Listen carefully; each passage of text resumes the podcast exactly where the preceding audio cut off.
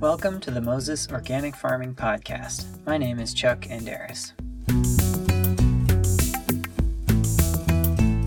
Today we're discussing the impact of the coronavirus on organic row crops. We have three parts for you today. First, a conversation between organic farmer and Moses organic specialist Carmen Fernholz and his mentee Luke Peterson, who is going to take over the farm as Carmen retires. Then, a discussion of organic commodity markets with economist Ryan Koory from Mercaris. We'll wrap up back with Carmen to hear his reaction to Ryan's view of the markets, and to hear why farmers should keep thinking long term despite the uncertain future. Now to Luke and Carmen.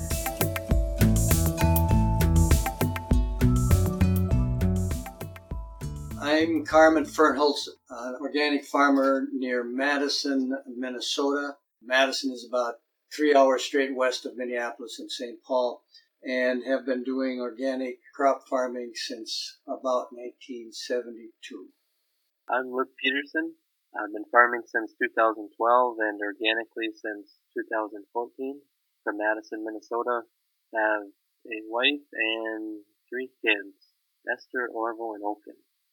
Well, Luke, let's let's talk a little bit this morning. I know the other day we talked a little bit about uh, a few issues. Uh, I guess, like I was asking the other day, what do you see as uh, some of the short-term safety nets that you may have put in place during this uh, virus outbreak? Well, at first, when I read the question, I kind of got a little nervous and thought, well, I don't have any far as short-term safety nets. But then the more I thought about it, I was thinking in terms of, you know, we don't have any savings in our account or anything, anything like that. You know, we still have our mortgage to pay and bills coming in and stuff like that. So I was thinking along those terms. But then the more I thought about it, we do have safety nets such as um, my wife's steady income. She works in town as a nurse practitioner, and through her job, we do have health insurance. So I think we're in a really good spot as far as that goes. Um, just in case one of us were to get sick, we would have the health insurance to pay for it. And uh, another safety net we have is our daycare. With Allie being really busy right now and spring work just getting started and trying to get equipment ready, without daycare, it would be impossible, I think. I think that's kind of what we have for our safety nets would be my wife's income, health care, and daycare. Yeah, you know, and and that's not a whole lot different from what I went through in the uh, mid '80s when we had this significant downturn of uh, farm economy, and uh, we we were seeing devastating prices and interest rates rising, and we were really uh, fortunate at that time as well because my wife was working off the farm and could supply the insurance that we definitely needed because at that time we had four children in high school or younger. And so, yes, we were lucky we had that safety net and it, it really made a difference. And we had daycare as well. It was certainly a little different than what you have today, but we had those two safety nets. And, and a third one that I had during that time was that I had already had some pretty good experience in doing organic farming.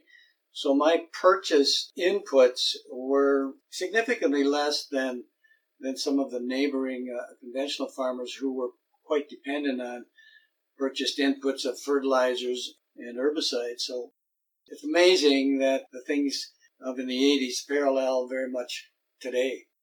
One thing I I forgot to mention, you know, and I think you appreciate this as well as as a safety net that we do have, even in as an organic farmer, is that we have good uh, crop insurance, very comparable to the conventional growers. Plus, our insurance does cover us for the uh, the organic prices, and so that obviously is a is a good safety net. And I think the other thing that I would look at from my perspective, and you can re- respond to this as well, Luke, with myself as sort of moving into retirement, but at the same time uh, wanting to continue the farm as an organic operation, to me, one of the biggest safety nets is having you involved in the operation because uh, I'm obviously at the age that I can't do what I uh, did 20, 30 years ago. but at least can be around uh, with some help and assistance. And so uh, I look at you being part of this operation as a tremendous safety net for me. Well, that's something I should have said earlier. I'd, I'd look at you the same way as a safety net, someone to be around to help out if I need it. Do you see any long term impacts on your farming operation with this uh, current uh, epidemic that we're going through, Luke? Long term, I hope the economy kind of holds up just because I hope people will have the money that they need to buy quality food. And even some of the food that we do grow can be an experience that customers will pay for. Like right now, as an example of that experience, we work with a baker in Minneapolis. And his name is Steve Horton. He owns Baker's Field Flour and Bread, and that's located inside the food building in northeast Minneapolis. And what it is, is it's a old warehouse that they converted into a restaurant. And then they have three makers in the building. One is a cheese maker, one is a bread maker, and one is a locker plant where they turn hogs into bacon. It's an experience because you can walk through this building and watch them each make their own product. It's all windows and and then all that product gets distributed throughout Minneapolis to the food co-ops and to other bakeries and to a lot of the restaurants. So long term, if people have the money that they'll need to keep buying good quality food is one thing that kind of concerns me. With Steve, he's kind of new at it. He's been at it for four years now, and he's been trying to build the business. I've been working with him since he started, and we've been working on which varieties to grow, how much of each variety, which variety has the best baking characteristic, and things like that nature. So do have a lot invested. Everybody involved kind of has a lot invested.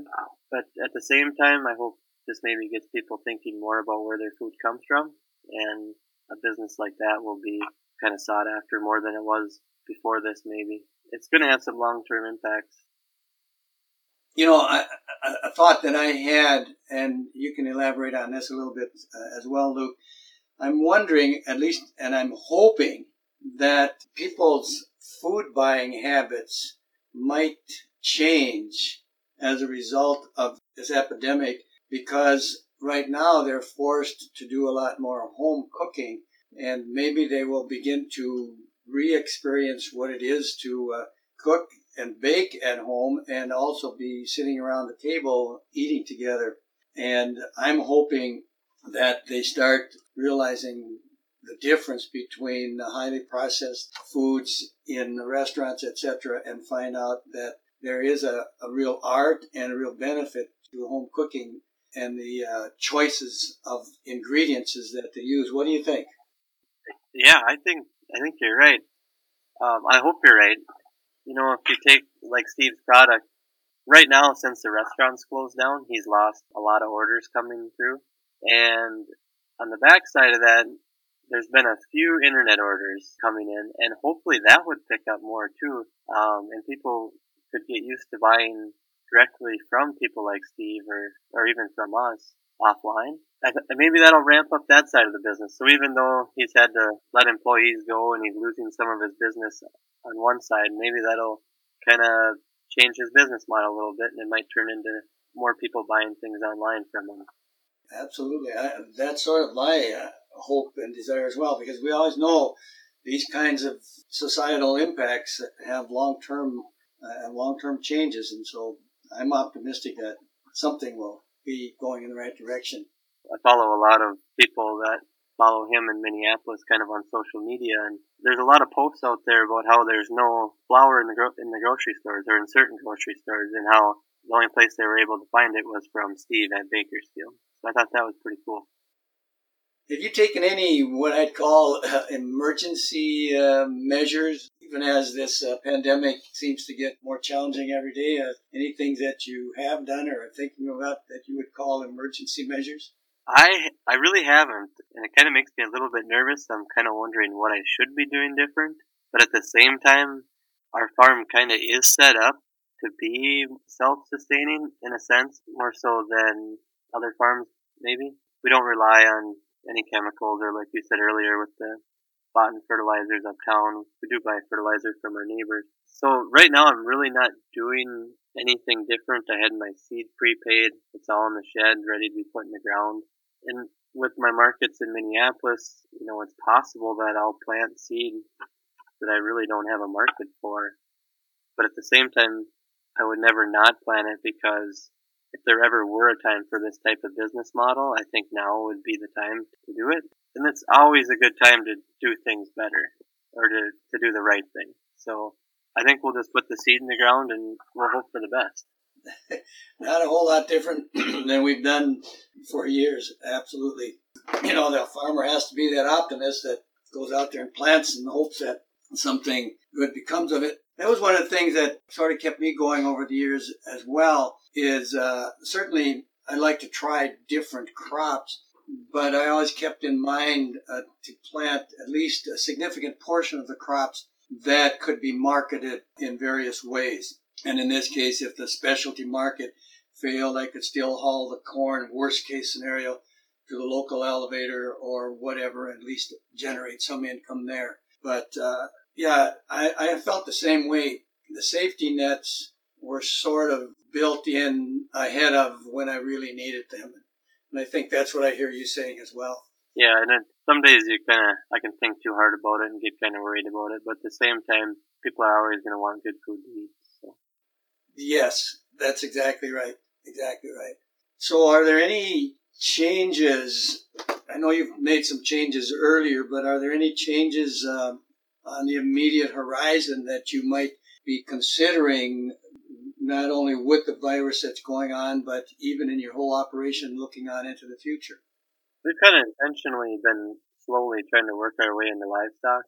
And like we've been talking about with our local markets, that's been all intentional so that we, uh, you know, if something like this were to happen or it is happening, we don't rely so much on the outside world for our food and then the inputs that it takes to make that food.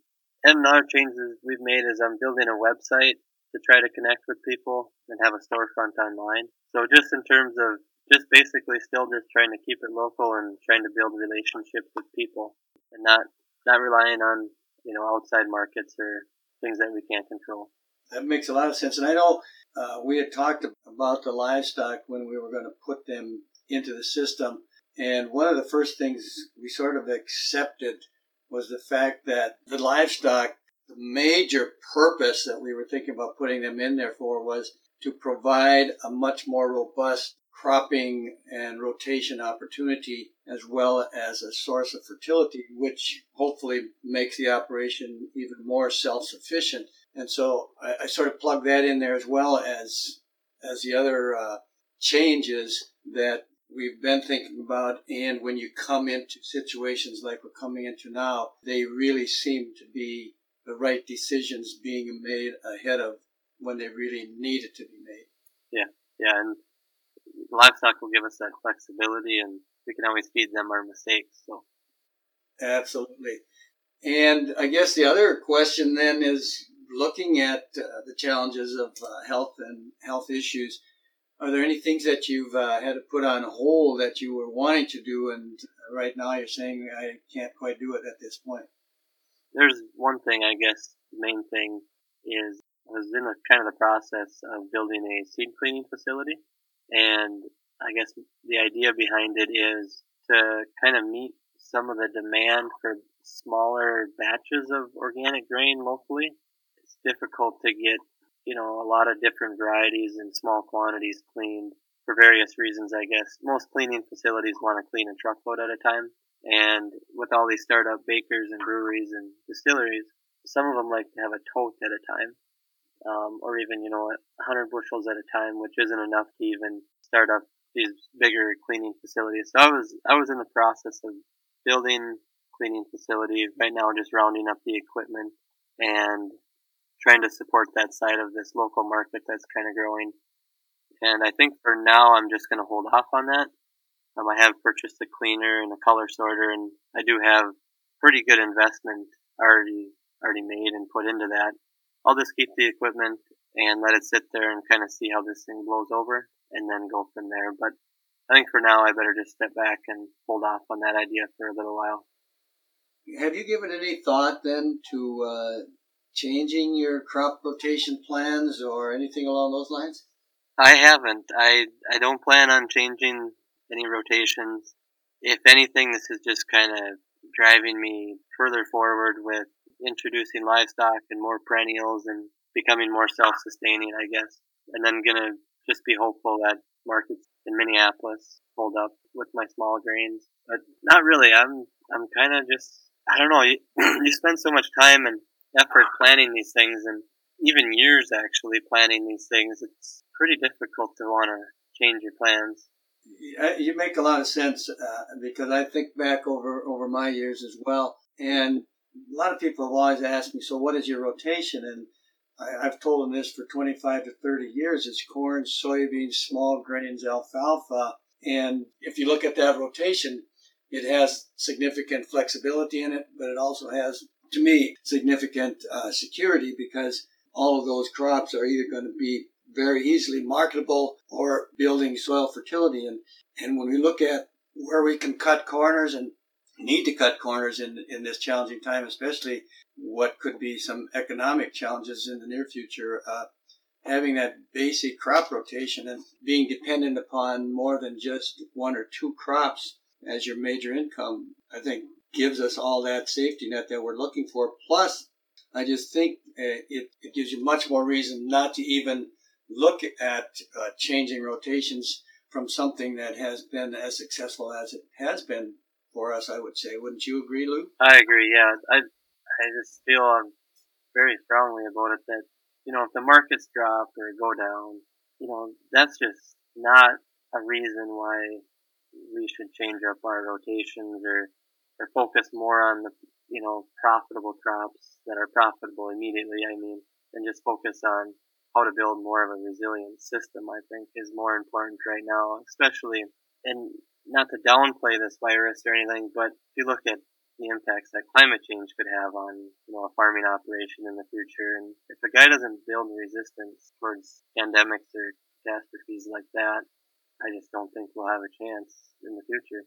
I mean, it's not here yet, but this virus kind of shows us that once it's here, then then it's a little different story. And you kind of kind of wish we would have prepared or done things different in the past. You know, like you say, we want to be building our resilience ahead of when we need it. And I think uh, when we look at the pandemic, it's the reality that uh, we knew was out there. And I think, given a lot of what we've done over the years, I think we've gotten ourselves into a fairly good position because our opportunities for generating in- income are not based on two crops. They're based on a whole system across the farm. And I think that's what gives us the resilience that we need. It, yeah, and this, I mean, started 40 years ago. in, a, in a sense, you know, right. where, where the farm is at now when you started, have the resilience that it does have. And then just the time that it took to learn rotations and you know, the methods that you use for weed control and that sort of thing. And then if you look at, when we talk about what it's going to take to prepare before something happens, if you look at the infrastructure that we've lost in our local communities that used to be here that actually supported the communities are non-existent basically. So, correct.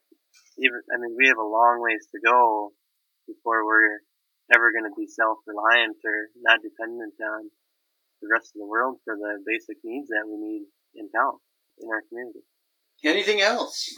Maybe something else to touch on would maybe be one of one of my worries is that with my wife being in healthcare, she's been crazy busy and trying to prepare for this thing, and hopefully it doesn't get out of hand where to the point where she's not able to come home or because she's so busy and then we get busy in the fields, or if she were to get sick, she would have to quarantine while I was busy in the fields. And then I think the kids would also. So they're looking, if you look at the peak times of when this could peak, it's kind of right when busy season starts and in organic.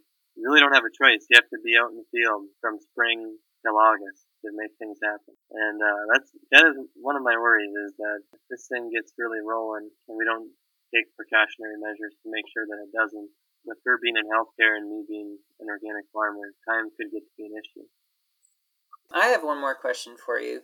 So I'm glad you guys brought up climate change because both climate change and this pandemic are very obviously problems that you can't be resilient to as an individual. Like you have to build resilient systems to be able to to weather it as a community because you can do everything that you want to stay healthy but if everyone around you isn't there's not much you can do about that. And it's kind of the same with climate change you know. It needs to be more than just individual farmers doing practices that build soil organic matter. Like it's got to be this whole system because you know one farmer building soil organic matter while the climate changes around them won't necessarily be able to buffer them against like an eight inch rain event or something. So, from all that, what are the big community based solutions or cooperative solutions that you have in mind for building resilience against these kinds of big shocks?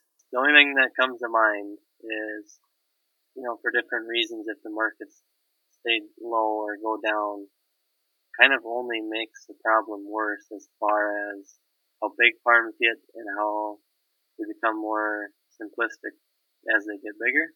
This conversation could lead into kind of a marketing problem that we have as far as getting the price for our grain that we need to be able to do these sustainable practices. If the market isn't there, how are farmers going to pay for these sustainable practices? Like I always say, no margin, no mission. Right. And, that, and that's the bottom line. And I think something that can help that mission is policy on the national level that strives more to level the playing field rather than uh, skew the playing field towards the larger operations and towards the more monocropping systems.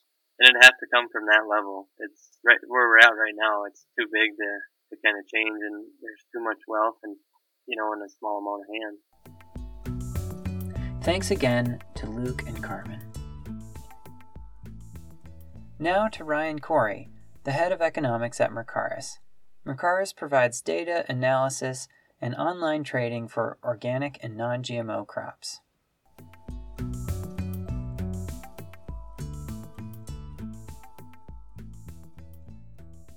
Would you like to introduce yourself? Sure. My name is Ryan Koory, and I'm the Director of Economics here at Mercaris. So, for farmers dealing with coronavirus, what does the market look like as we roll into planting? Yeah, so whenever you start thinking about this marketing year and planting and what maybe we're going to look at when we get to harvest, the context is what happened last fall, right? So with last fall and last year's planting, we saw a lot of challenges and we expected to see some reductions in production. However, some of those reductions didn't manifest in the way that we expected because we had some significant growth in the number of operations in the organic so overall, supplies actually turned out better than we were expecting last year. And that's created a very bearish tone as we began this 1920 marketing year. And that, that tone has persisted into this spring. So kind of the context that we're looking at right now is prices are a little bit softer than we would have expected them to be. And with the continued growth in the industry, we're looking at more production coming on this year, which kind of creates the outlook for weaker prices as we come towards this harvest.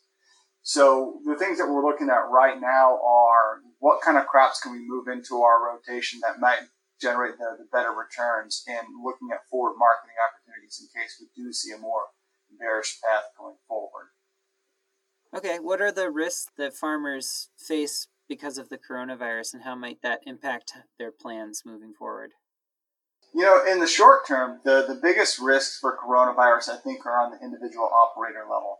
And that being, you know, as a farm manager or a farm operator, if, if you get sick or if somebody you rely on for your custom work falls ill, trying to find gaps to fill in that labor pool, that seems to be the largest risk right now. Uh, outside of that, I think it is on kind of a more micro level in terms of being able to purchase inputs or being able to get on farm labor those things that you need as you think about putting crops in the ground and getting access to those.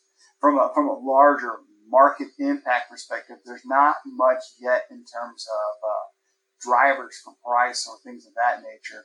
But it really is making sure that you have a path to labor if something should go wrong or somebody should fall sick so that you can make sure you get planting performed on time and, and in the way that you want. What might the coronavirus do to the demand in the organic livestock sector? Yeah, so this one actually gets a little more nuanced. As we move into the spring and into the summer of this year, there's there's really two different directions that this can impact the organic livestock sector, which is really crucial because that is the largest driver of feed demand, or the largest driver of demand within the organic sector in the U.S. You know, from from a very uh, market or a consumer based perspective, you know, we see a lot of panic buying at the moment, and a lot of people running out to buy up supplies, and that can cause some issues in terms of uh, meeting supply chain needs and, and, supplies backing up in cold storage if this behavior leads to a lack of demand down the road. So we could see some lumpiness in the actual demand for commodities themselves over the next couple of months, just because we are seeing unusual buying behavior right now from the consumer. You know, looking more acutely though at the livestock industry itself, we, we could see issues in terms of labor supply. Uh, we've seen announcements of the, the border being closed with respect to both Canada and Mexico, and particularly Mexico, trying to find labor to operate slaughter facilities. Uh, and and then you know if you think within a facility, these we're we're in a context where we're trying to practice this social distancing, and that's not really something that works very well in a slaughterhouse concept because you do have a lot of bodies moving quickly within relatively close proximity. Now a lot of those bodies tend to be pretty well covered up because the slaughter industry requires a pretty high level of sanitation to begin. But you could see a situation in which a community or a few communities that are the key labor pool for these slaughter facilities, where a number of people fall sick, and you could see slaughter capacity shut down as a result. So, you know, the, the big risk could be a, you know, some disjointedness or some, some lumpiness to the logistics within the demand side and the transportation side on the consumer perspective of you know, meat and eggs and dairy. But then from the labor pool that we actually use to process these inputs and, and get them to final destinations, we, we could see this cut into the demand side for grain just from that perspective. So there, there are definitely some bearish risk with respect to demand and prices if, if you consider those factors. Yeah, and in, in other parts of the ag industry where they use a lot of H2A workers. I know that usually they're kind of put into housing with, you know, 10 or more people in it. So they don't really have the infrastructure to um, host guest workers, even if they can come in a, in a way that's safe. Even within those contexts, uh, access to the acute health care that you may, might need or the, the ability to quarantine individuals that you might need should you have instances of the coronavirus show up they are they're less accessible, and so you know that definitely heightens the risk from that perspective. What are the potential impacts on imports? If if we do see a worst case scenario, if we see the livestock demand side slow down, um, that that would be a dampening impact on imports, and that wouldn't necessarily be beneficial to the U.S. organic commodity market because we are losing imports because we're losing demand. The other thing that we may see go on with imports, depending on the impact on the U.S. economy, if if we see this go on for uh, an extended period of time and it really starts to impact the U.S. economy and starts to impact U.S. demand, and we start to see the value of the U.S. dollar fall, lower U.S. dollars tend to lead to higher U.S. commodity prices because it basically makes it harder or more expensive to import commodities and makes sure it's cheaper to export. So you know, one minor silver lining of a recession or slowdown in the U.S. economy could be it, it, could lead to higher commodity prices in the U.S. relative to import markets, which we're very dependent on, and that could add a slight boost to organic commodity prices in the U.S. That said, that would be in the context of weaker demand in the United States, which would probably more than offset that. But you know, I, I see scenarios both directions in which this could lead to a reduction in imports both due to the macroeconomic factors and, and due to the fact that we could face a lower livestock demand as a result of this. What are the risks for consumer demand if this issue persists or if it becomes worse? Well, you know, organic industry is, in a lot of ways, it's similar to the conventional in the sense that you have a lot of inputs that go into producing livestock goods. And livestock goods are, a major factor within the demand. And so if you see a weaker economy, you'll see a, a reduction in demand for you know more expensive meat cuts and things like that. Nature. However, organic is a little bit different because it it is genuinely a luxury good. It's a value add good. It's a good that comes at a premium price to most of your conventional products in the grocery store. And as a result, it's definitely more sensitive to uh, changes in income. You know, if you go back and you look at the last major recession that we had, uh, where we had a substantial impact on consumer incomes, uh, we, we saw organic premiums plummet and, they briefly dropped to uh, uh, below the conventional prices. And that's that heightened demand elasticity there to income. So really at this moment, and, and that would take a pretty substantial impact, to be completely honest, to really cause that kind of a negative reaction. But that is something to also be aware of. If we do see a situation in which the U.S. economy does slow down substantially, the demand for organic commodities in the past has responded more sharply to that slowdown in incomes, and, and we could see that happen again. So, in, in, in, some ways, we're more exposed to economic fluctuations in the conventional sector because of our price premium. How could all this play out in terms of commodity prices in the fall? So that really depends on a whole bunch of different factors and a de- bunch of different moving parts. You know, before the this coronavirus issue came to light and started to have impacts and risks, we were looking at a more bearish outlook for the U.S. organic sector. Coming off this past marketing year, as I mentioned, we had an increase in organic production. And offsetting that, we've actually seen demand for organic livestock commodities slow down a little bit and organic livestock production expansion slowing. And so you have two counteracting factors there, slowing demand growth but escalating production. And that was to a, more bearish outlook before this began. As we look into this fall, you know, if we get past planting and we don't have any major issues or delays with planting and that goes off smoothly, the coronavirus most likely will have a more bearish outlook for commodity prices in the U.S. As I mentioned, we could see imports slow down as a result of this, primarily due again to those, those larger economic factors and potentially a slowdown in livestock demand. But both of those would also result in a weaker price outlook for organic commodities within the U.S. as well. So, uh, unfortunately, the, the prognosis is, you know, we were already looking at a bearish outlook for prices, and uh, this potentially just adds a little more steam to that bearish outlook. How much more steam?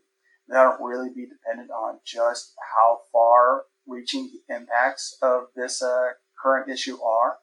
But uh, overall, you know, we're, we're, we're probably not looking at something that's going to be beneficial to the U.S. organic industry through the remainder of this year and into the 2021 marketing year. Do you think that, that the global supply chains will be disrupted? Like, can we expect to have the same amount of grain coming from overseas as before? Now, if we look at what impact the coronavirus may have on supply chains globally and what that may mean for the U.S. organic sector, you're really talking about how those may impact imports.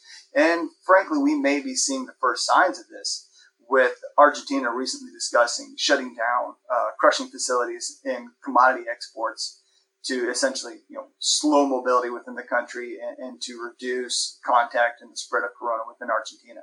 And that's pretty substantial because Argentina has become one of our larger suppliers of both organic corn and soybeans. And periodically in the past, they've support, uh, supplied us with feed grade wheat as well.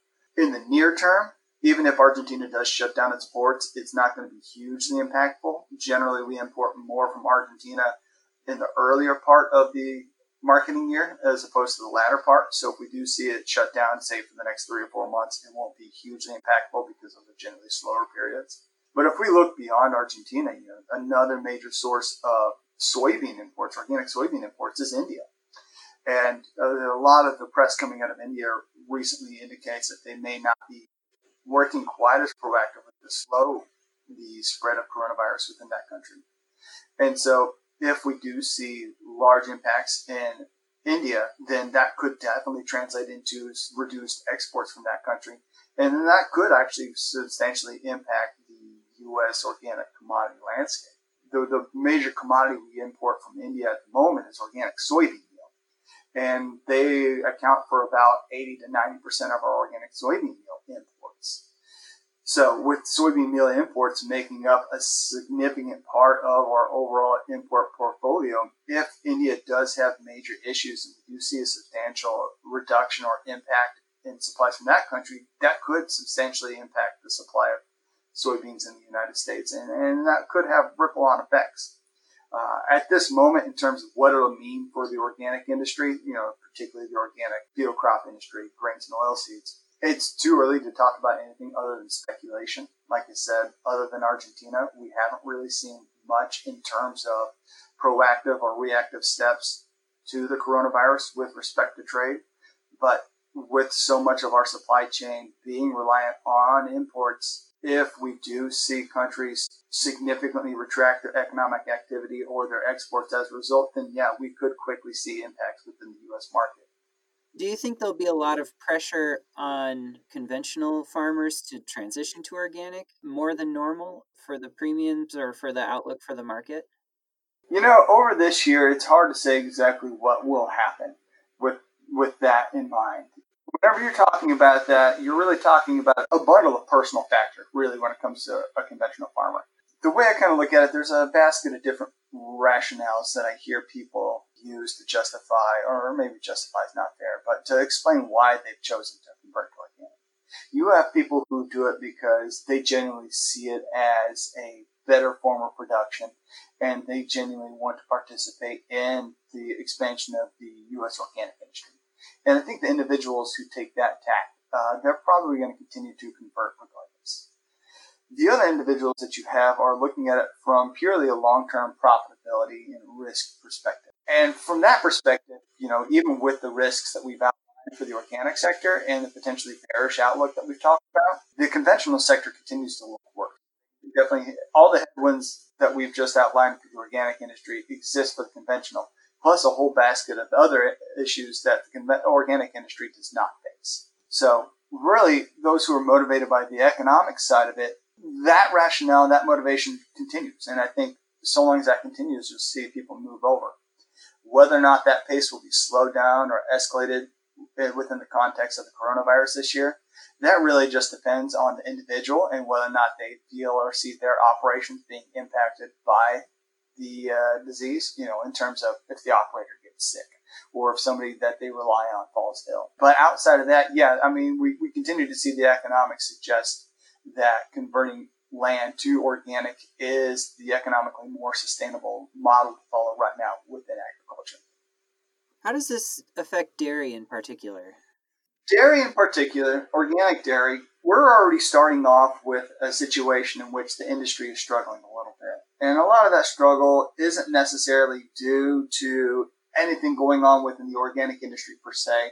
It's a struggle that's really reflective of what you see in the conventional market as well, and that is fluid milk consumption continues to decline. And for organic consumers or organic dairy producers, rather, this is probably a more acute issue because the same consumer that may go out and buy organic dairy or organic milk, they're probably also looking at buying oat milk or soy milk or almond milk, these other non-animal based commodities. And then you also, if you consider the fact that the organic dairy industry is much more dependent on fluid milk sales than the conventional, that that's really the story there is we're having some shifts in consumer preferences that are slowing down growth and demand for dairy. And so it's already on some hard times. Stepping past that though and thinking about what this may do or what may happen to organic dairy with coronavirus, you know, I think the big issues there are around supply chain and logistics. If we start to see people fall ill and we start to see a loss or a, a reduction in people working within the long haul trucking industry or people who are unable to go in and work uh, milk processing plants, things of that nature. We start to see labor shortages there. That could really start to back up because milk has a relatively tight shelf life, right? From the time that it leaves the farm till the time it shows up in a carton uh, on the grocery store shelf in a pretty narrow window. And so if we start to see significant delays in that chain, that, that could really back up on the organic dairy industry in a real way. Do you have anything else you'd like to add for farmers on what they can expect to change? Yeah, I think for farmers thinking about what you can change, and it's a little more challenging for the organic sector too because we're less flexible than the conventional because we are dependent on crop rotations. I think as an organic farmer, all the same principles still apply. You know, even with all the risks and, and all the potential downsides for prices that we see out there in the market, uh, the fundamentals of running a, a, a, farm and managing your operation and managing your cash flow remain the same. make sure that you're looking at your rotation and your long-term profitability within that rotation and make sure that you're making sound strategies with respect to either forward marketing or trying to hold on to spot market some of your grains. And don't get too wrapped up in what might happen going forward and all the potentials of the ifs. Uh, pay attention to your farm now and what you know about your operation now and, and make sound decisions for now. There's still so much uncertainty with this coronavirus issue that trying to make decisions about things that we don't know will or may or might not happen could could lead to a lot of uh, disappointment down the road and, and, and, a lot of you know regret down the road. So most farmers they, they know their operation, they know who they're working with, and they know the best course to take for their operations. And I think that's you know that's the most important thing now. Don't don't get too wrapped up in the risks of the moment. Uh, continue to make the sound decisions that you already know how to make. Thanks again to Ryan. And now for a short break before hearing from Carmen Fernholz on organic grain markets.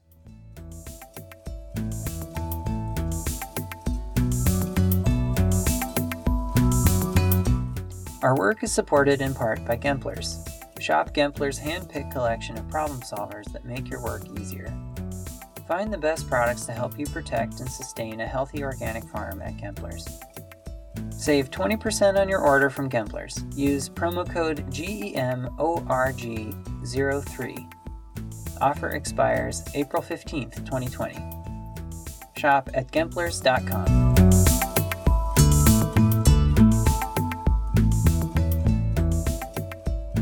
Lastly, back to Carmen for his thoughts on how organic grain farmers should approach this season. So, from a buyer's perspective, there's enough grain inventory out there that it's going to keep prices low for the foreseeable future. What do you think are the main takeaways for growers? You know, listening to the conversations that I'm privy to uh, twice a month with our uh, Farm uh, marketers, we know that there is a, a significant amount of 2018 and, and some 2019 crops, especially corn, uh, organic crops, that is, on the farms. And buyers are certainly aware of this.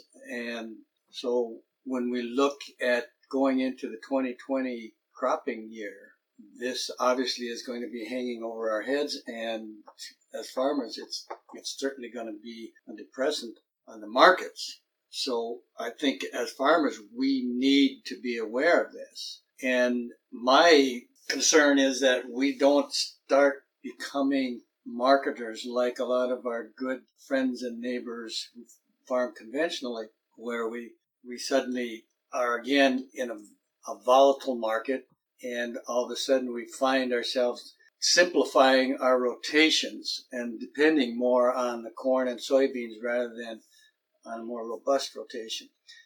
But even from a marketing perspective, I think one of the most important things is that we move the inventory that we do have into the market. Because if we leave it, we're only compounding the potential problem for the 2020 crop. And as, I, as I've mentioned to other farmers, the only way you really move a crop price is to move the crop itself into the market.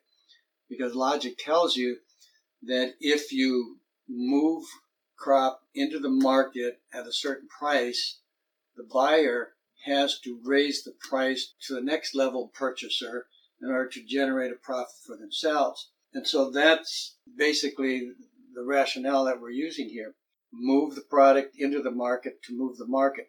Secondly, move the product so that you take it away from the existing inventory and you can focus more on the new crop that way. You know, as we get into the uh, more visible impacts of the coronavirus, and we've already experienced some of the impacts of imported grain, I think one of the most important things that an organic farmer can do is rely on somebody other than themselves to do the market search, to look for the, the markets that are out there. Because uh, a marketer can spend 24 7 talking to the end users, to the buyers, and as a consequence, get a good feel for what for what's going on out there. Myself, uh, as an individual, uh, spending the time talking one on one with buyers may not be the most robust price discovery system. I might be able to achieve it if I make enough calls, but I'm never quite certain that I'm getting the best answer because there's always vested interest from the buyer if I'm talking to the buyer. Because as I've told people over the years, a buyer, the job description for them is to get the raw material for the least amount of dollars. And on the other hand, if I search out and hire a marketer, that marketer's best interest is going to serve me because I'm writing his paycheck. And so if, if he or she is unable to do what I would consider a, an adequate job, they probably won't get paid. So I guess what I'm really talking about here is when we look at the international markets and when we look at the changing atmosphere and the changing topography, figuratively speaking, of organic grain farming, and we see a move more towards, especially here in the Midwest, corn and soybeans. And some people short circuit a more robust crop rotation. We see farmers moving into that conventional mindset, and all it can do is serve to put downward pressure on the markets. And I'm not blaming the uh, end users uh, for doing what they're doing. They're only being good managers of their uh, of their companies, and so it becomes important for the producers to work at leveling that playing field. And so instead of being that single voice talking to the market, I think it becomes even more critical with the changing environment of organic crop production that farmers begin to grow their voice by marketing together and, and, and going to these buyers and saying, yes, we will work with you, but we want to be on a more level playing field, and we're going to make a level playing field by providing you with a more reliable, robust inventory. So, you know, it's, it's a long way of probably answering what you're trying to ask here, Chuck, but it's something that it's out there, and I think as farmers we have to see more clearly how it is changing yeah, even five years ago, it was a lot easier to go out and market an organic crop and know that you were going to get a pretty decent price for it. Today, that is changing quickly. And today, for sure, I need a marketer to help me market more than ever before. What I've said, uh, at the risk of repeating myself, is that, again, the, the Macarises of the world, the grain millers, the General Mills, all these people are doing what they need to do to keep themselves in business. And so if, if that's what they're doing, I think what the organic farmers need to do is, in order to keep themselves in business, become a much louder voice in the market. And as I said earlier, level the playing field. And I think from a futuristic perspective, we know what happens or what happened in conventional agriculture with the consolidation of farming, the consolidation of farms, the loss of farmers, and the inability of new and younger farmers to get into farming because of the the ever ratcheting up competitiveness.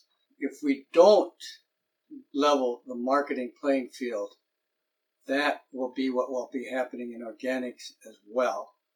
Now, certainly it'd be nice for me to, to say to the large end users and buyers to uh, consider the future of organics and how they can keep more farmers into farming rather than fewer.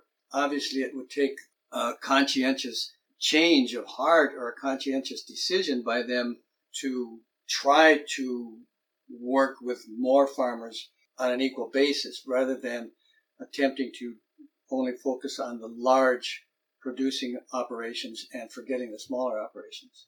And so, leveling the playing field, would that be kind of a combination of forming or strengthening cooperatives and policy?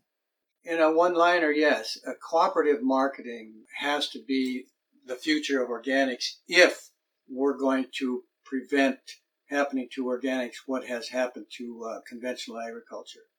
There's no there's no doubt in my mind that that's what's going to have to happen if we're going to save it. My one hope for our national and global response to this pandemic is that especially in the United States where our individualism is such a big part of how we are defined culturally, my hope is that we'll see the limits of the kinds of problems that individualism can solve because individualism can't solve a pandemic and individualism can't solve climate change. So, my one hope is that as a culture, we could grow towards a more it's it's tricky because people always think you're talking about like destroying the individual but just adding in a really robust understanding of how what we do affects each other and how we can work together to create the kind of world that we want. You're you're so right. It's my hope as well, and I I'm reading a book right now by uh, John Eichardt called Crisis and Opportunity, and he talks about independence and interdependence. And certainly, each of us, as organic farmers, and any farmer for that matter, we have a certain amount of independence that we uh, practice on our farms because of our own creative skills and opportunities.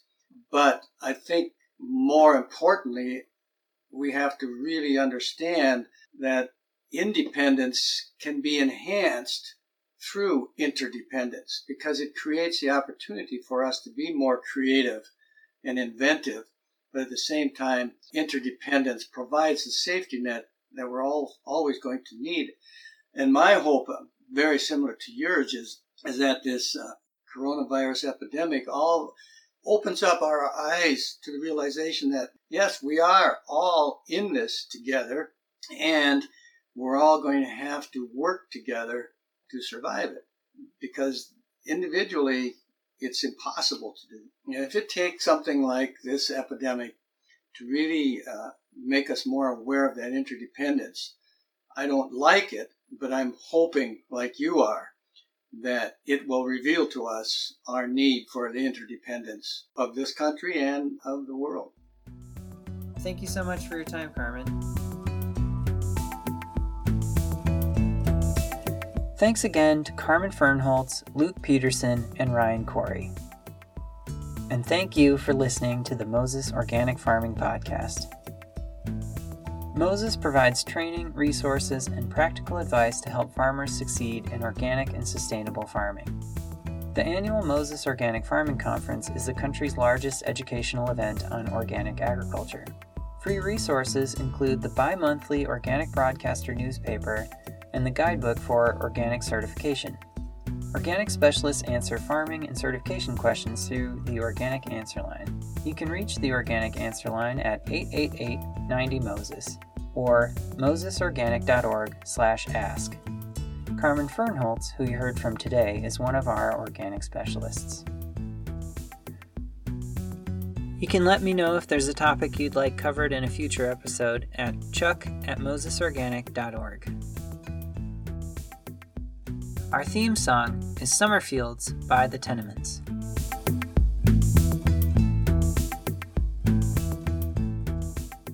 As we all deal with the COVID 19 pandemic, we are gathering resources for farmers at mosesorganic.org/slash COVID. We are also constantly updating our community calendar with webinars and other educational events.